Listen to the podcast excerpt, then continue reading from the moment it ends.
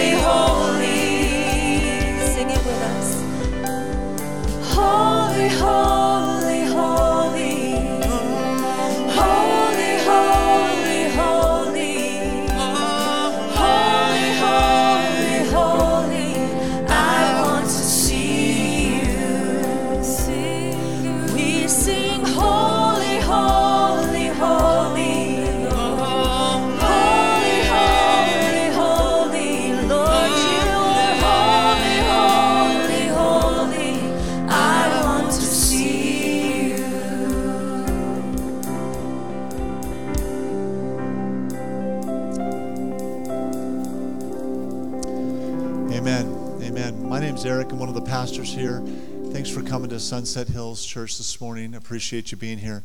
Hopefully, as you were just led into worship just with that song, that that last chorus uh, is meaningful you, for you as a Christian because uh, God is holy, which really just means that He's set apart, that He's set apart, He's perfect, and um, He calls us towards holiness. And the wonderful thing about being a Christ follower is that we can pursue holiness because of the power that's in Christ that gives us that opportunity to be able to pursue His holiness. And so we can sing that way, we can uh, sound that as a testimony, and it's good that as a church we gather because of that. So thank you for coming. If you're new with us, so glad that you're here. Hope that you'll. Uh, stick around a few minutes after service. Come and see me at the front table there. We have a little gift for you we'd love to give to you just by way of thank you and, and come in here. Um, if you want to text hi to us, that'll put you into a little bit of a conversation with us, allowing us to be able to give you more information about our wonderful church and uh, what it would mean to be a part of Sunset Hills, and uh, very grateful for that. Obviously, we have a few people that are out this morning. We got some kids that are at our, our camp uh, at Cane Hollow, and so uh, I've heard report from my wife that it's been a fantastic weekend, and so hopefully we'll hear next week some transformation stories and things like that. So, since you're up and around and you've got some people right around you, would you do me a big favor? Would you just give everybody sort of a, a good sunset welcome? Good morning.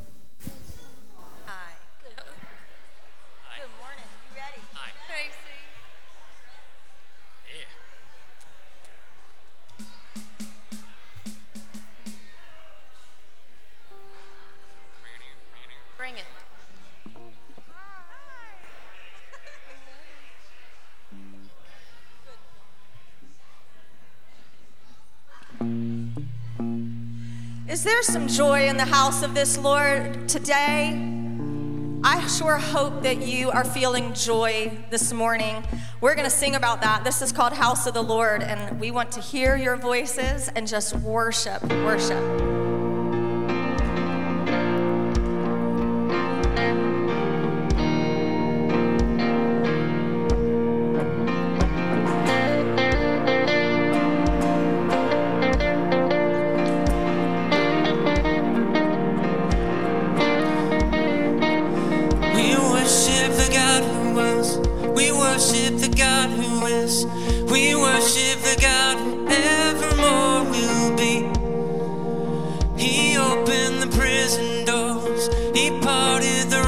Sea.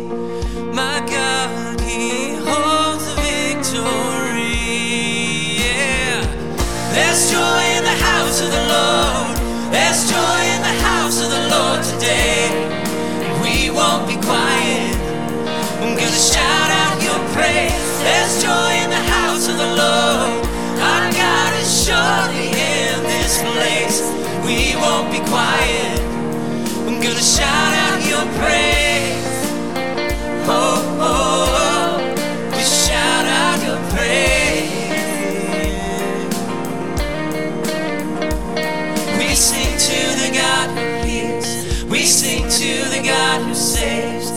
Sing to the God who always makes a way. Cause he hung up on that cross and he rose from that grave. My God, still rolling stones away. Come on, sing it out. There's joy in the house of the Lord. There's joy in the house of the Lord today. And we won't be quiet. I'm gonna shout out your praise. There's joy in the house of the Lord. Place. We won't be quiet. We're gonna shout out your praise.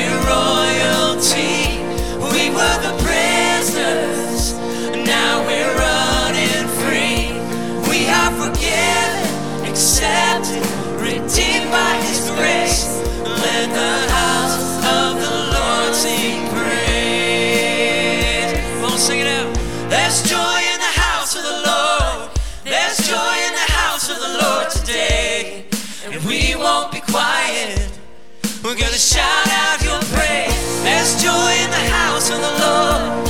Our God is surely in this place. We won't be quiet. We're gonna shout out your praise. There's joy in the house of the Lord. There's joy in the house of the Lord today. And we won't be quiet. We're gonna shout out your praise. There's joy in the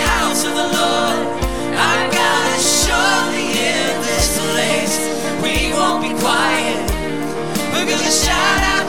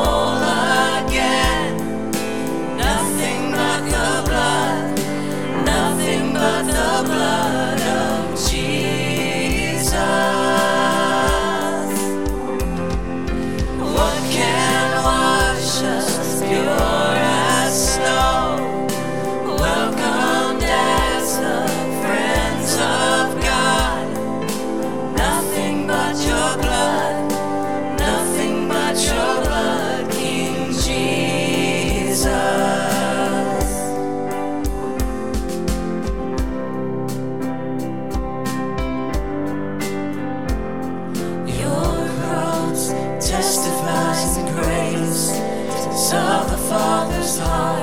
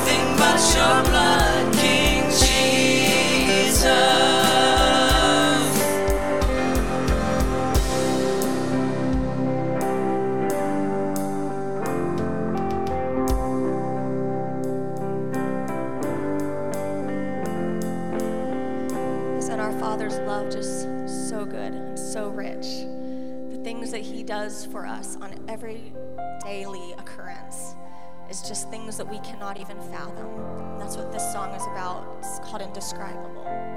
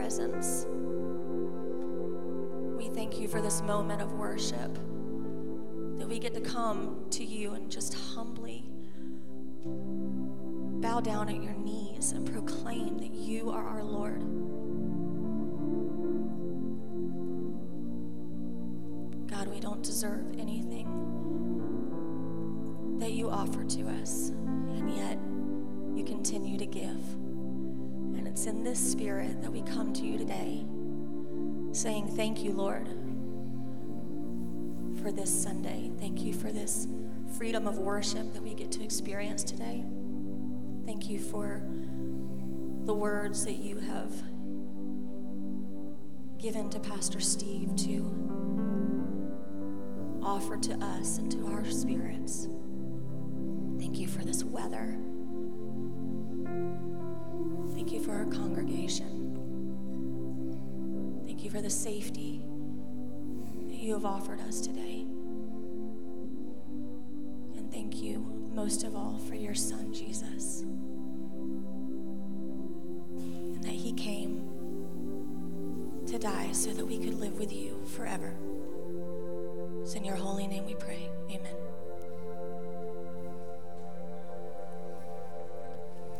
You may be seated. Thank you.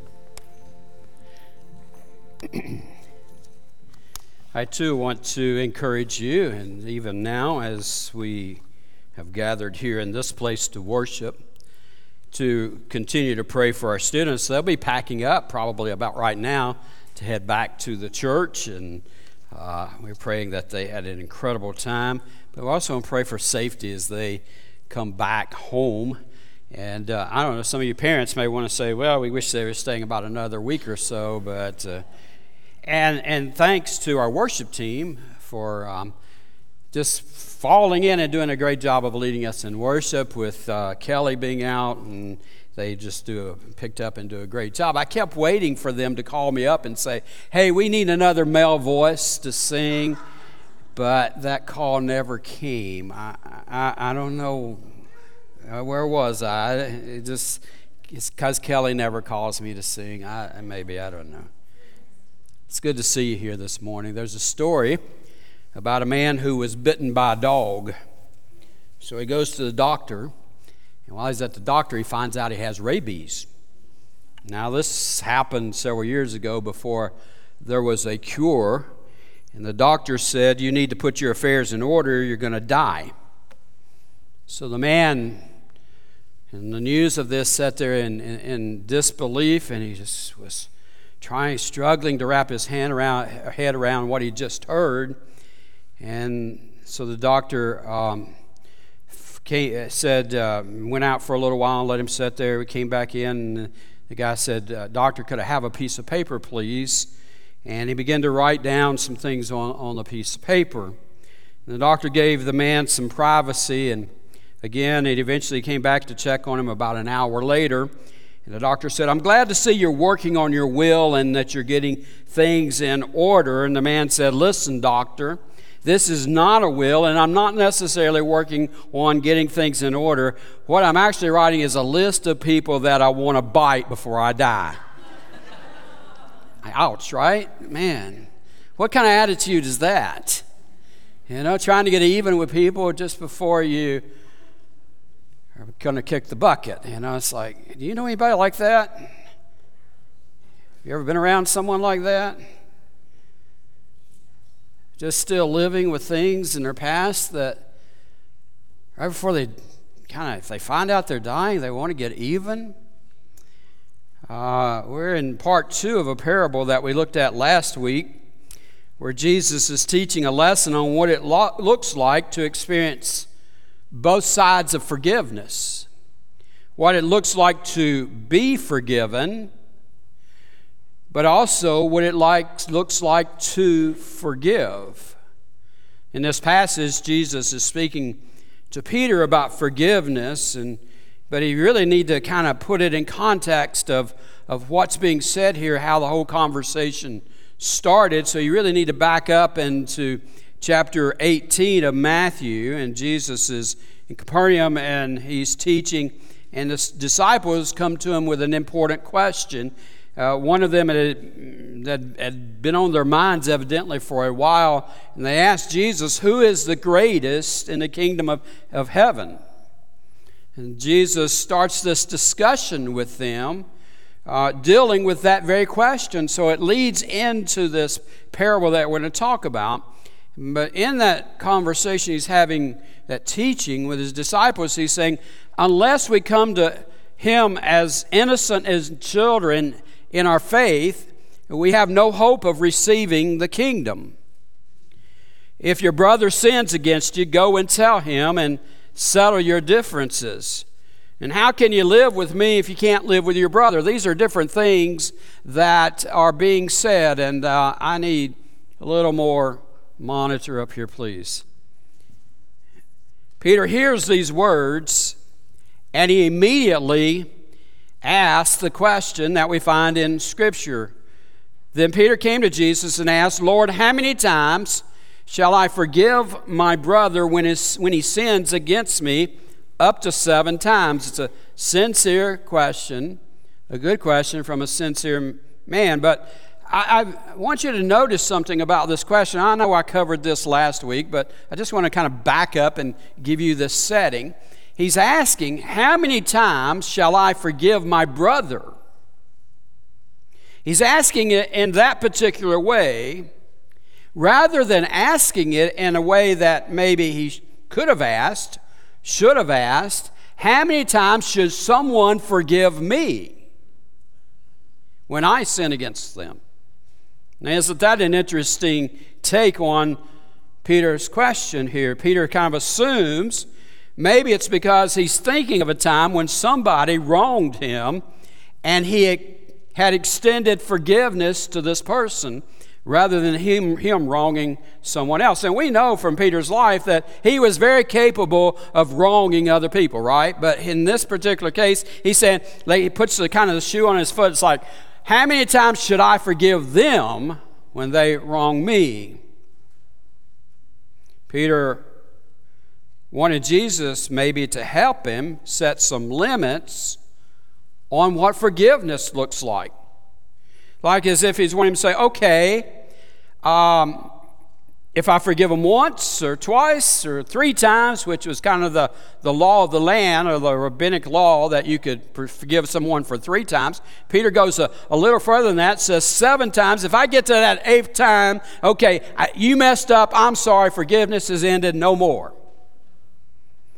And this man is, Peter, he's determined, he's realistic, and so, seven times seems to be kind of a, a great latitude of forgiveness of wrongs that are done to him. He might be willing to forgive seven times, but get to that eighth, forget it.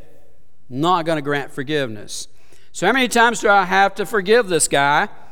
Maybe he kind of was thinking, I've done it, I've done it over and over again. I'm getting tired of it. He keeps doing the same thing, he keeps hurting me, and why, how do I keep on forgiving him? haven't we all asked that question at some point in time of someone? Like, how many times do I keep forgiving? When you think about it, we all have some barriers that keep us from giving a gift of forgiveness to others. We have a, a threshold that we don't want to cross, a limit that we just don't seem to go be able to go beyond. And you know, like what are those barriers? Well, I, I think some of those barriers would be like revenge. Like, you know what? I'm not going to forgive them because down deep I want to get even with them. Or, or maybe a barrier might be resentment. Um, I, I just want to stay angry. Oh, we are sitting in my life group class today, and um, Bobby Hamilton, teacher, asked the question, Who do you admire? And Sean Norham, he's over there now stroking his beard because he knows he's getting to be, he's going to be towed on.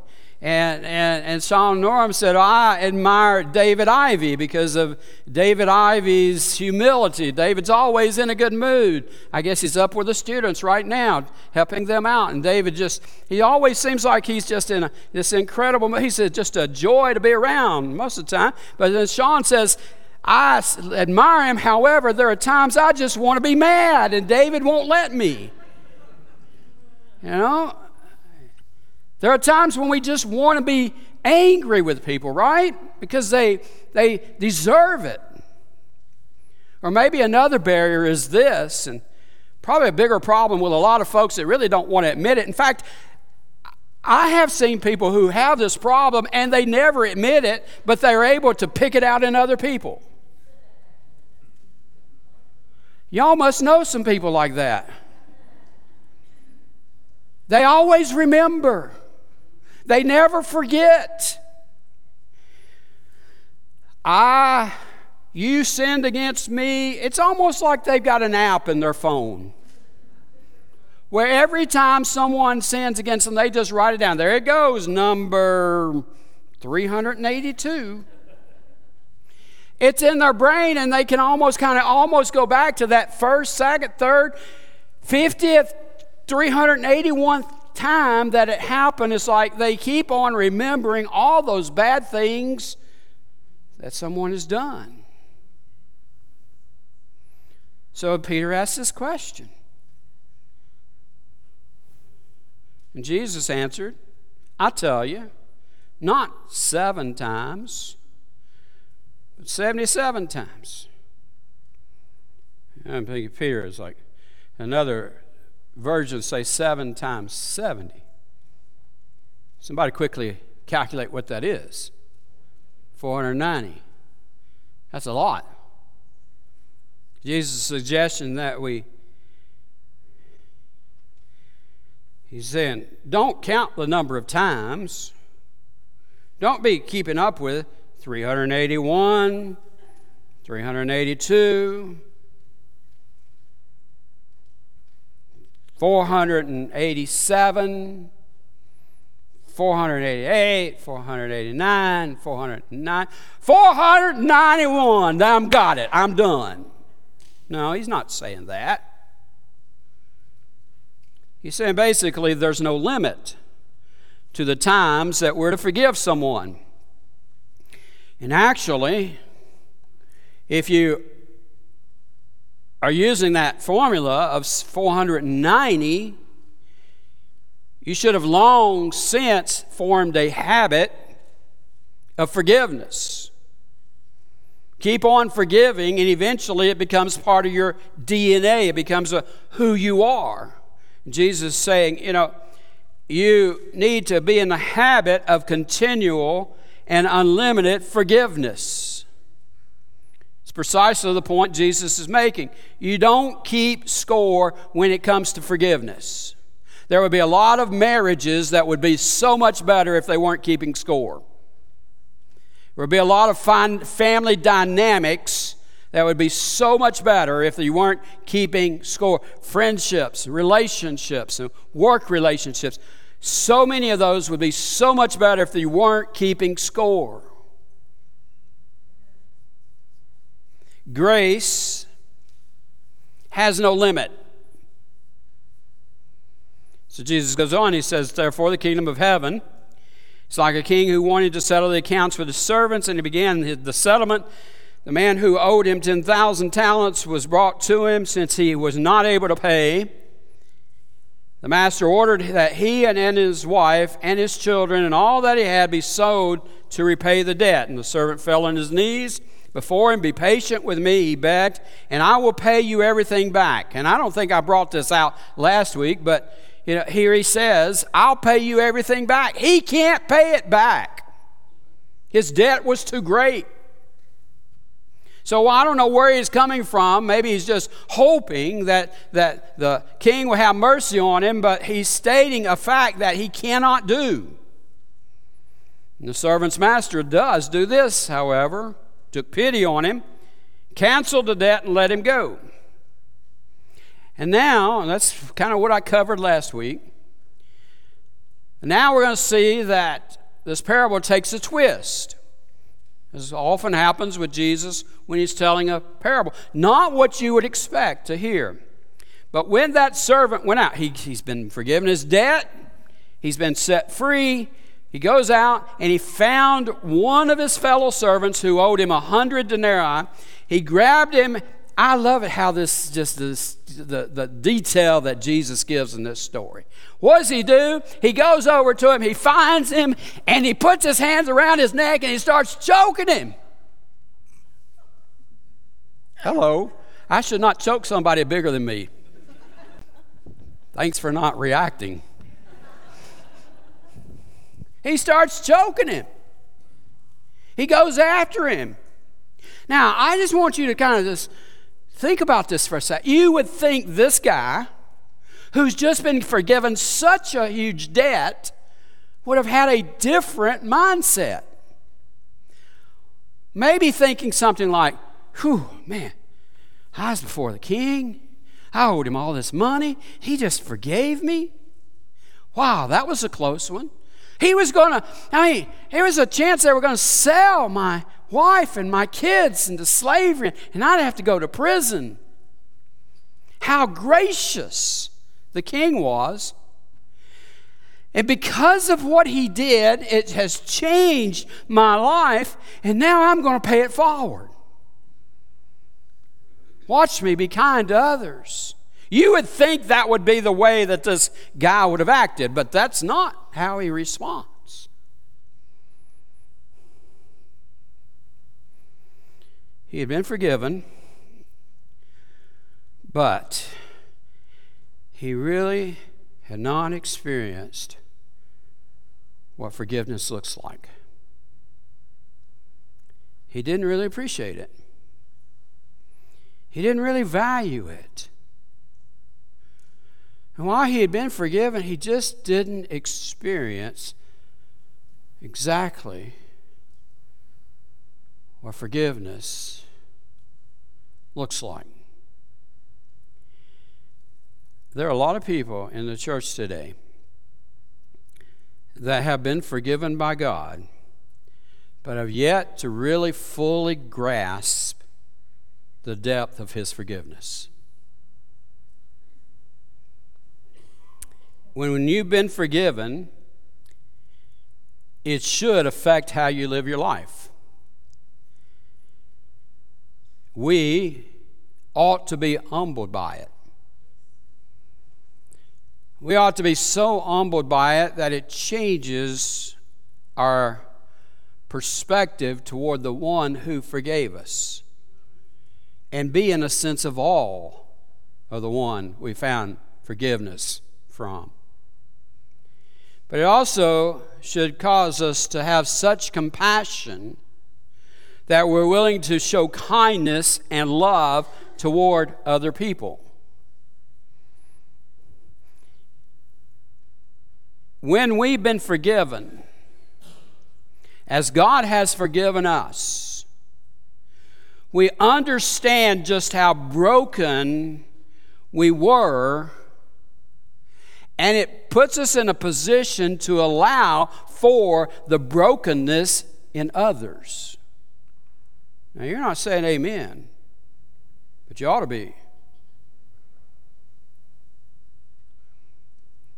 The opposite of that is meanness, being harsh and cruel to others. As we found with this servant, this man who's been forgiven. He's mean, harsh, and cruel, which indicates that he had a prideful heart. Basically, saying, It's all about me here. Here's a man who experienced forgiveness and yet unwilling to forgive another. I'm just wondering how often do we do that? How often do we fail to forgive? We forget just how much we've been forgiven. And so, well, I don't really do that. Well, just hang with me just a second because I'm probably going to convince you maybe that's not the case. If you carry grudges and you harbor maliciousness, and you have hateful thoughts toward others, and if there's somehow something in the back of your mind that maybe you're making plans to hurt them by doing something, maybe it's by withholding,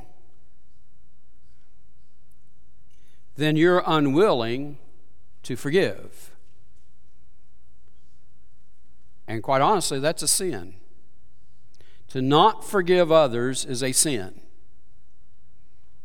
Paul writes in Ephesians 4 31 32, he says this Get rid of all bitterness, rage, and anger, brawling and slander, allowing with every form of malice. Be kind and compassionate to one another, forgiving each other. Okay, he could have stopped right there. And that would have been sufficient, right? Get rid of all that other bad stuff. And here's what you replace it with kindness, compassion, forgiving. then he writes this just as in Christ God forgave you. That's a pretty strong mandate for the church.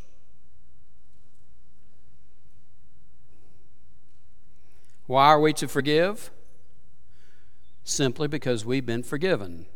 It's that easy. God has forgiven us, therefore, we're to forgive one another. Pick up the story again. His fellow servant fell to his knees and begged him, Be patient with me, and I will pay you back. Watch what he does. But he refused. Instead, he went off and had the man thrown into prison until he could pay the debt. Now, I'm not sure how do you pay a debt once you've been thrown into prison?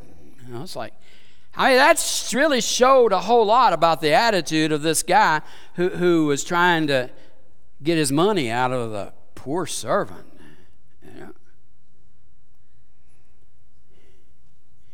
I don't know, maybe you're here today and you think back on some incident, some wrong where you've been hurt. Are you still bitter? Still hurting, if you haven't forgiven that person, then you're bound just like that servant was bound in prison. you you have placed yourself, if you're unwilling to forgive, you're still hanging on. You have placed yourself inside of a prison. So, what do you need to do this morning? What do you need to forgive this morning? Even if it happened a long time ago, even if you don't have any contact with that person any longer, even if you'd rather not think about it, even if you have no idea how you feel, you're just over it, even if you've been wounded or you've been harboring resentment or bitterness or malice against someone, all of those things, if you're holding on to that, then I suggest that you need to repent and seek God and ask Him to give you the power to help forgive it. You can't do it by yourself. You got to have God's intervention, His help. Can He do it? Absolutely.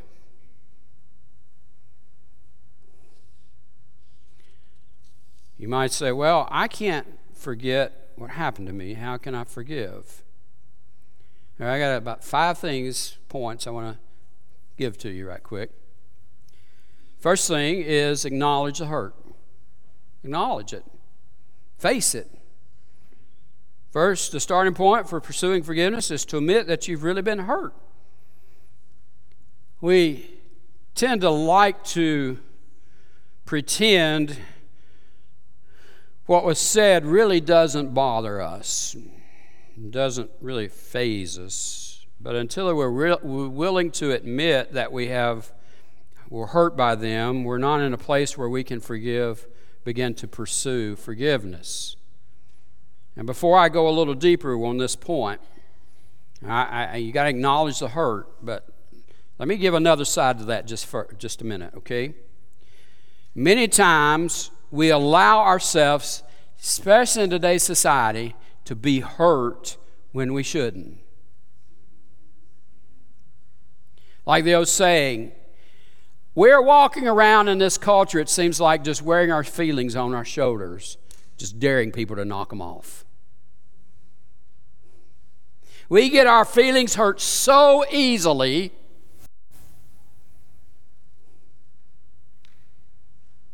By people we don't even know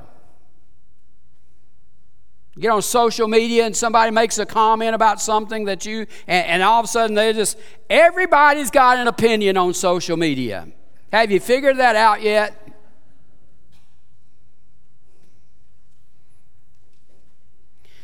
We've just gotten so sensitive.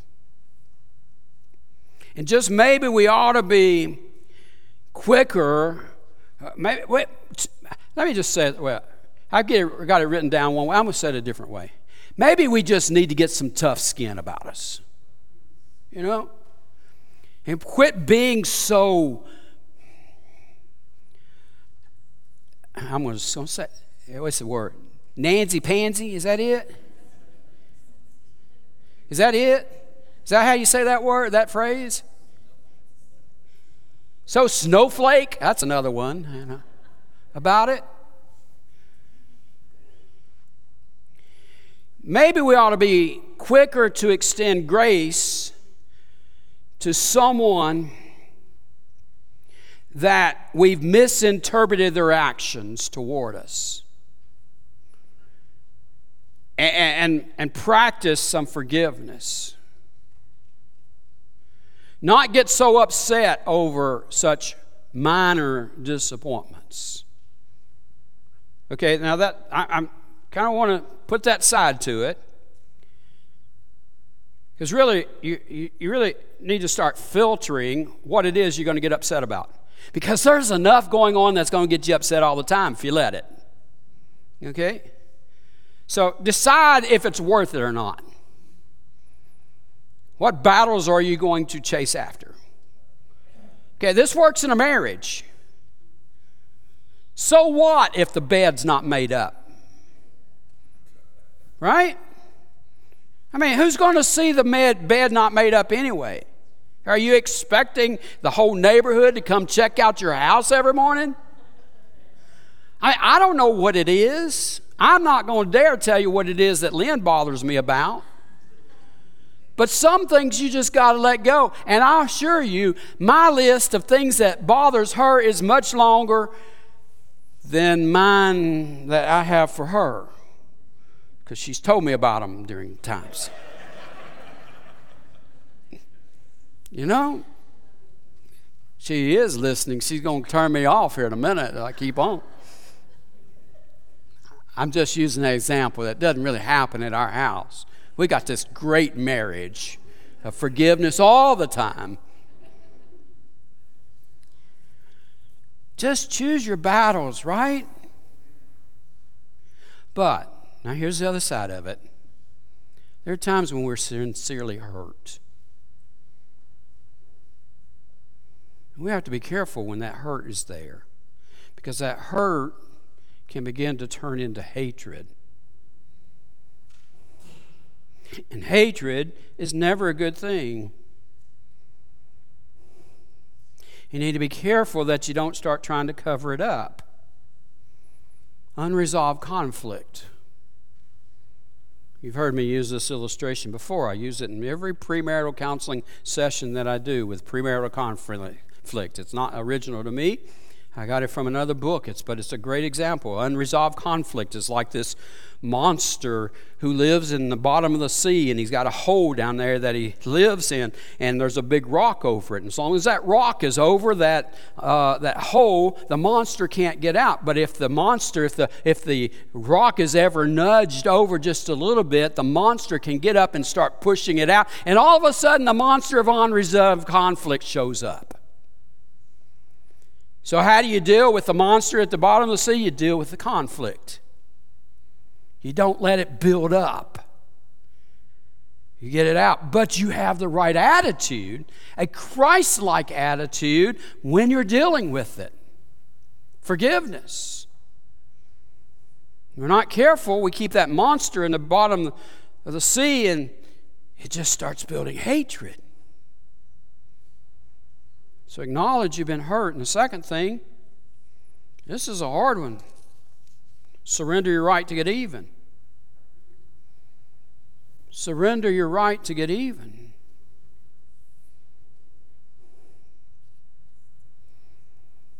Mother ran into the bedroom when she heard her seven year old son scream, and she found his two year old sister pulling his hair.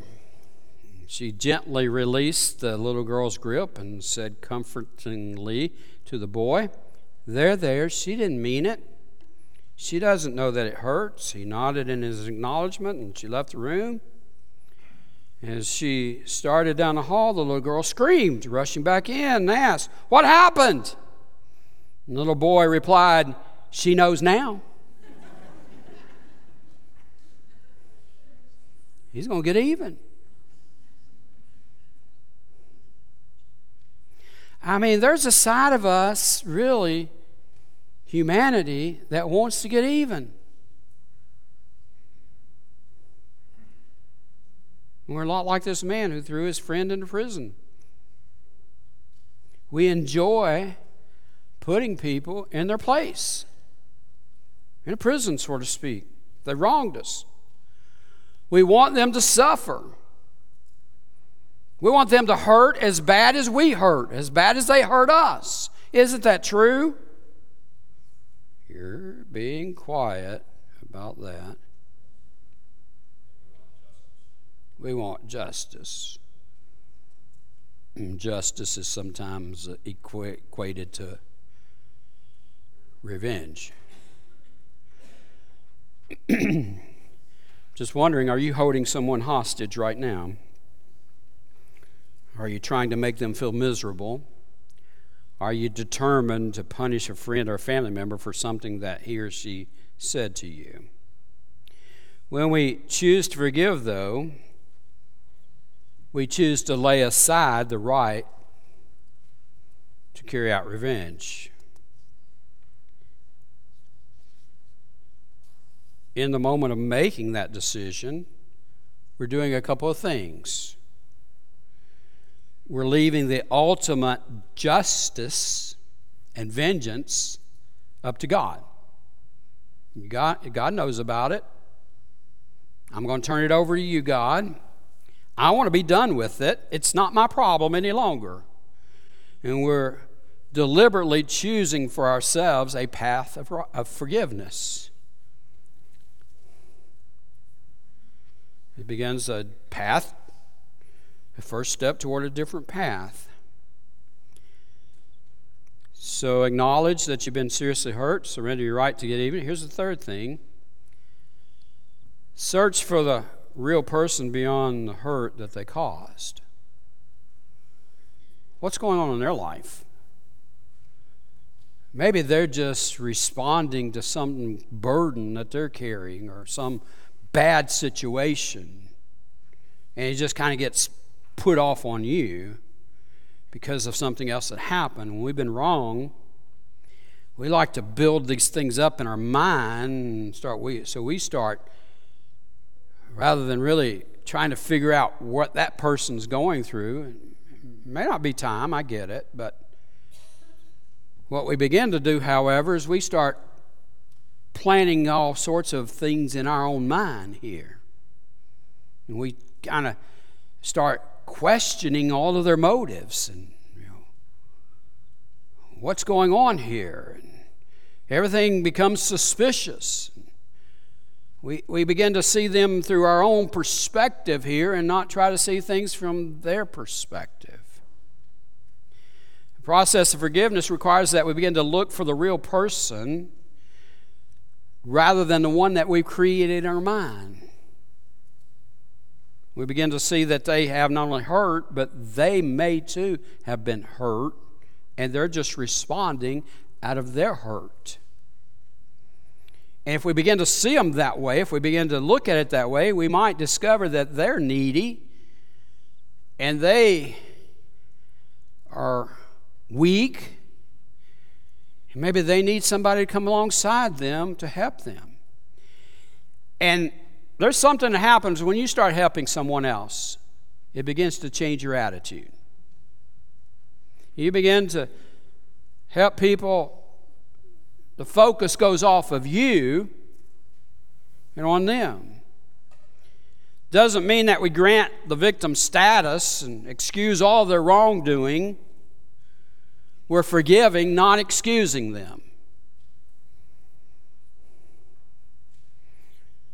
What's our motivation in doing this? As a passage points out, we're doing it for them because that's what God did for us. He looked beyond what we were doing and saw our need. Spoke into our hurt, spoke into our brokenness. Those who have been forgiven, forgive.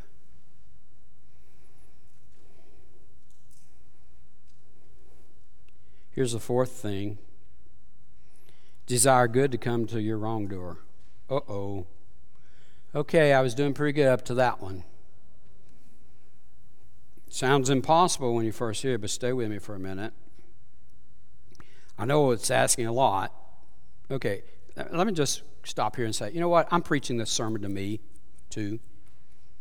This is this applies to me.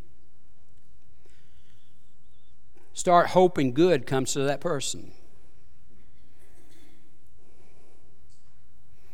In the process of forgiveness, we move from dreaming that bad things will happen to them to hoping that good things will begin to happen in their life. At this point, it might be helpful to kind of look at a related question Does forgiving mean there's no punishment? Answer is no. Forgiving does not necess- necessarily mean there's no punishment for what they've done. If they're unrepentant, punishment that leads to sorrow may be the loving thing to do, want to want for them because it would bring them toward where they need to be. Might help them get to that point. The key is not so much what happens to them, it's what's going on with you. What's our motivation for doing such a thing? Again, we go back to the text. We're doing this because God did it for us.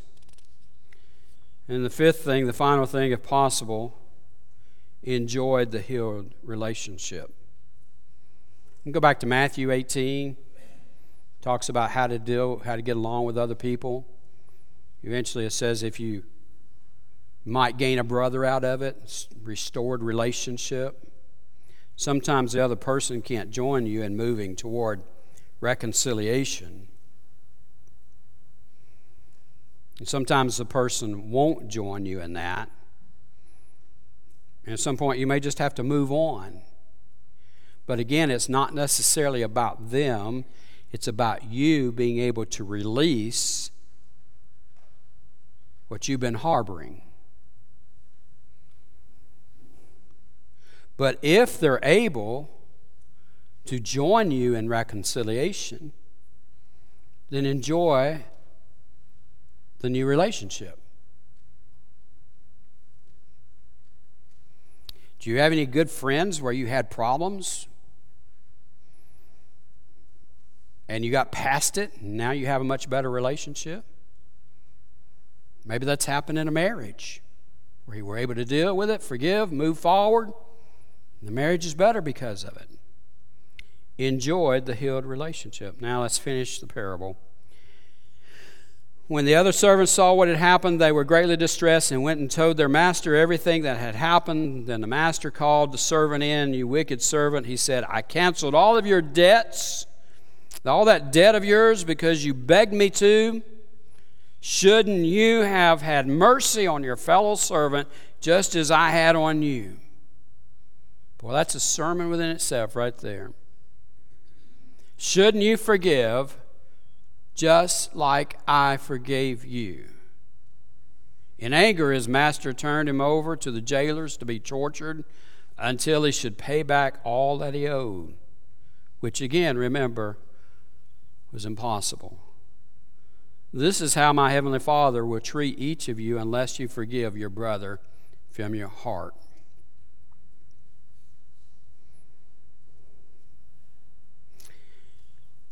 It's an interesting twist to the story where it talks about jailers to be tortured and all those things. Because of time, let me just kind of finish up with this. If we don't forgive, what we're doing is really placing ourselves in the prison of torture. We're doing that to ourselves we end up locking ourselves in lonely isolation,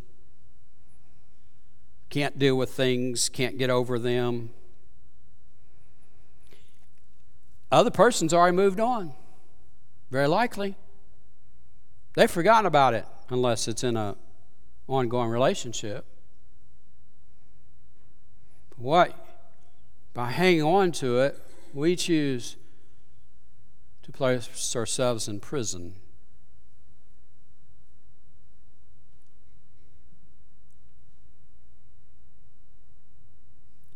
Some of the most miserable people in the world are those who continue to hang on to past sins that they haven't forgiven others for. And you know what I've discovered? Not only do they make themselves miserable, but they make people around them miserable.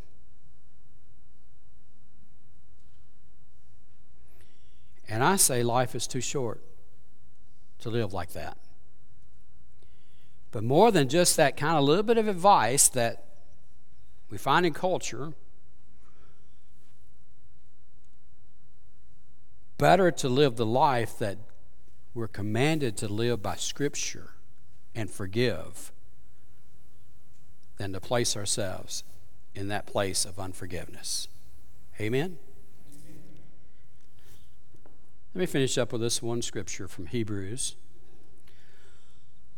where we're commanded to do this. Look after each other so that none of you fails to receive the grace of God. Watch out that no poisonous root of bitterness grows up to trouble you, corrupting many. Wow. Is that not powerful? You know what that says? Church, look out. Be warned. Live your life as you've been forgiven by forgiving others. It's not easy. Was it easy for God to forgive you of your sins? No, it cost him dearly by the blood sacrifice of Christ. But by that blood sacrifice, our account has been marked paid in full. Would you bow your heads in prayer, please?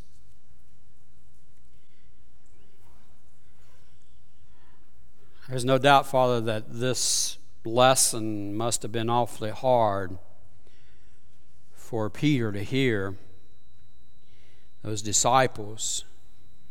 Yeah, when, fully, when, when Peter fully grasped it, it changed his life, it changed his ministry, it changed how he would become a strong follower and leader in the church. It changed his outlook toward others and toward you. And forgiveness has that same ability to change our life, to release us. Just as you released us from our sins and paying the debt when Jesus paid the price on Calvary, we're to turn and release others because we've been forgiven. And I pray, Father, there's someone here that's holding on to something that before you today they would just be willing to say, I, I, I, I hear the message, I hear, see the scripture, but I'm just having a hard time with it, Lord. I, but I'm going to come to you and I'm going to ask you to help with what I'm going through right now.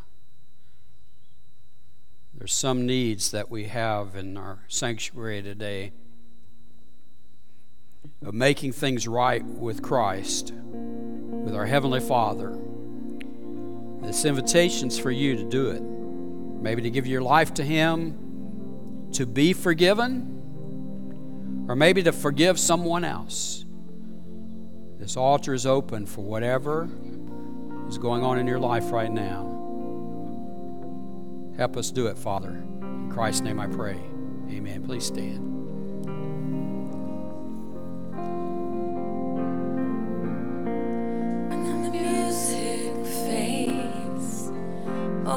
just to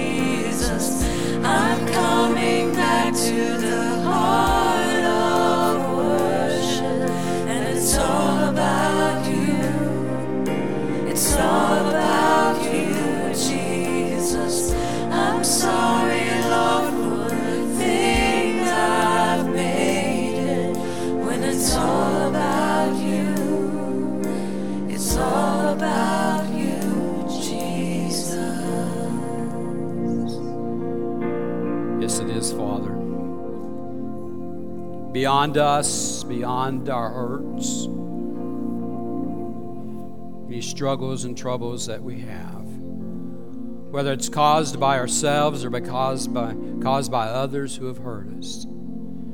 Help us to take, forgive it, and make it about you, Jesus, so that others will see this is the way that we should live. A heart that's appreciative, that's God honoring, has no malice, no hurt, but compassion, forgiveness. Enough that it makes a difference so that people will look at us and say, wow, that's how I want to live. I want to see that difference in my own life. Help us shortly as we go out from here, whether it's tonight during our trunk or treat or our work schedule throughout the week or when the students come back, Father, and when they are living a life that continues to be a, a, a life that has been infused by some really neat things going on at camp this week. I, I pray that, that we as a church will make a difference in our community, in our families, and in the kingdom of God. It's in Jesus' name we pray. Amen. You may be seated.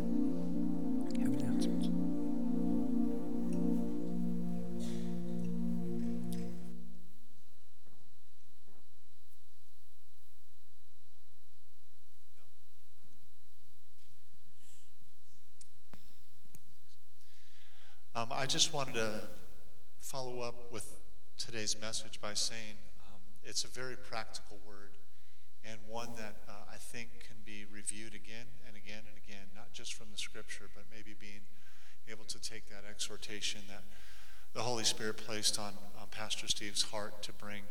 Uh, and we have a really cool device on our website. It, it records these messages. And it's a great way sometimes for you in your week to go back to the message and check that again out and really kind of take that thing apart some, reflect upon it. Maybe the Holy Spirit is moving on you, uh, you know, to be able to still work some of the things out that Pastor was talking about earlier in that passage. And maybe this message is also a great way to extend an opportunity for reconciliation with someone else. Um, it's a helpful word that one uh, that can be used maybe in a ministry to another. So you can just go on our website at uh, sunsethillsbc.com and you can pick that thing up as soon as we are pretty much done. Our AV team does a great job of putting that back on the website. Well, there's some great things coming up. Tonight, number one, we have a trunk or treat. And uh, you're going to not want to miss that. If you can just let some friends and family know in the neighborhood, come for what Kelly has called the Power Hour. There'll be so much sugar available. Uh, we'll just leave that with all of your families and those kids to the neighborhood and give the dentists just a great benefit uh, for their future. And so we have lots of candy. We have, I think, maybe upwards to about 20 cars that are going to be down in the lower lot, the brand new parking lot, under a well lit place we're going to have a table set out for hot cocoa. We're going to have just people welcoming folks that come onto our campus. And so if you want to be a part of any of that, you can just come, get here a little early. I'll be here about 5 o'clock just trying to get things sort of set up with Courtney and everybody else pointing them in the right direction. And it'll be a great time for our church to just be that presence to our culture and our community to say, hey, we would love for you to come and check more of us out and uh, come back again. Which brings me then to the next Sunday which is a come to the table event. And the next Sunday is going to be really cool because we're transforming this whole area in here into like a banquet setting. It's going to be beautiful. Um, it'll be personal. You'll be able to have a table. We'll worship together and then we'll dine together in a beautiful meal of fellowship. And so, again, bring your family, bring some friends along, and then also bring your side dishes. And so, one of the things we need is you to just sign up with your side dish. We're providing the main course, is that right, Steve? As well as um, just chicken and dressing. Uh, there you go. And so, just bring those side dishes and help us with not just bringing one type of side dish like potato salad for days, but just bring a variety of things. We have two clipboards on the Connect table. Just sign your name there, bring that next week, and we're going to have a great time. It'll be right the whole service. And and I think that's. Um, time change that Sunday. So we're helping you out a little bit with this. We're going to not have life groups that Sunday at the 9 o'clock hour. It's just going to be the 10 o'clock service time with a meal thereafter. And so just keep that in mind, and that'll be great. And then guess what we're getting into? We're getting right into those beautiful holiday seasons, and we're going to be able to have the Christmas Dilemma, which is going to be starting at the end of November. And it's a sermon series that's called the Christmas Dilemma. We're going to have special monologues that are going to have a pointed interest around the message. Each service will be a very pointed uh, emphasis with the dilemma of Jesus coming. He came and it caused something in our whole life, in the society, and our, our mankind. So we're going to talk about all that throughout the entire Christmas season. So really be thinking of like who you can invite. We have really nice little flyers that you can take and give those out to people. And then finally, if you're here again for the first time, please come and say hi to me or say hi to Pastor Steve um, out in the lobby. I'll be out there at the Connect table. I'd love to give you a gift and just thank you for coming. And again, just so grateful that you came to worship. Was it a good Sunday? Thank you, worship team, so much for uh, covering for Kelly. Super good, super good. And just be uh, in prayer for those students that are coming back. I'm assuming they're coming back about now? I hope so. so. so. yeah. As we do want to give them back to their moms and dads and, and that kind of thing. And that, that, that the Holy Spirit really was just working on their hearts, and there was transformation and stories for us to glean from. So I think hey, that's it, brother. No, we, we have a video from um, the women's retreat that they're going to roll. Take a look at all the fun stuff. The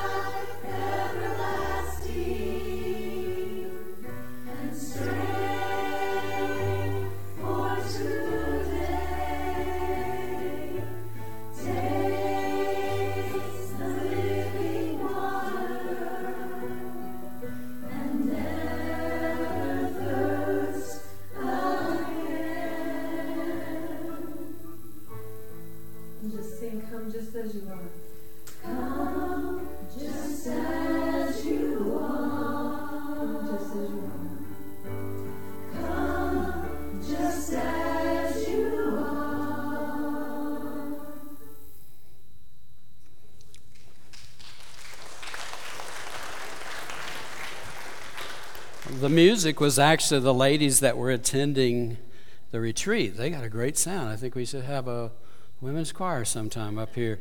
They had a great time, enjoyed their time away and refreshment. And uh, I came home the other day and smelled coffee in my house, and which I thought, well, what's going on? I said, Lynn, what's the deal? Why is there coffee smelling in my house? And she's, because neither one of us drink coffee. And she's coming back drinking coffee now. It's like, I don't know, this is a women's retreat. We may have to think twice about letting her go next time. No, if you, let me tell you, a lot of great things happened last weekend. A lot of fun stuff happened. And if you can ask, uh, you ever want to go on a women's retreat, ask some of these ladies if they had a great time and get on your calendar next week to attend, okay? You're up here, you keep jumping up. Let's, hey. Good morning, good morning. I'd like to ask the congregation in appreciation to our pastors for it's Pastor Appreciation Month. Would you please stand and give them a round of applause?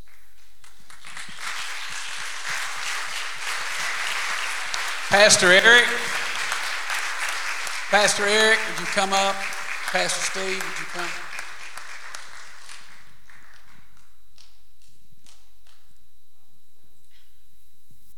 This is just a small token of our love, appreciation for you guys on how hard you work and what you do for us. Thank you very much. Thank you. And would you give Kelly his? I, no, I'll keep Kelly's for myself. Y'all- Yeah, y'all that's can split good. it. Let's Y'all split can it. split it and that'd be between us, all right? Thank you. Thank you so much. Thank you so much, church. It is truly a privilege to.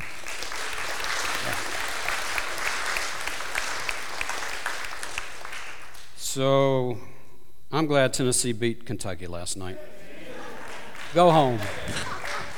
Hi, good morning. This is Kelly. I want to take a moment to personally thank you for joining us for today's live stream. I hope today's message was encouraging and inspiring for you. You know what? We would love to hear from you. If you're here today and you made a decision for Christ, or maybe you just have a simple prayer request, we would love to know about that. You can text the word prayer to 615 776 1807. One of her pastors will be back in touch with you. Hey, if you're in the neighborhood, we'd love to see you in person. You can join us for life groups at 9 a.m. or blended worship at 10 a.m. And let me say this from your youngest family member to your family member that has the most years of life experience, we have a place for you. You know, I believe that we're living in unprecedented times. People all around us are looking for sources of hope. And you and I, we both know where that hope is found. We have a God who loves us, and He wants to meet us right where we are. But you know what? He loves us too much to keep us there. So come and join us, whether online or in person. We would love to shake your hand, give you a smile, and uh, do life with you here at Sunset Hills. Have a great week, everybody.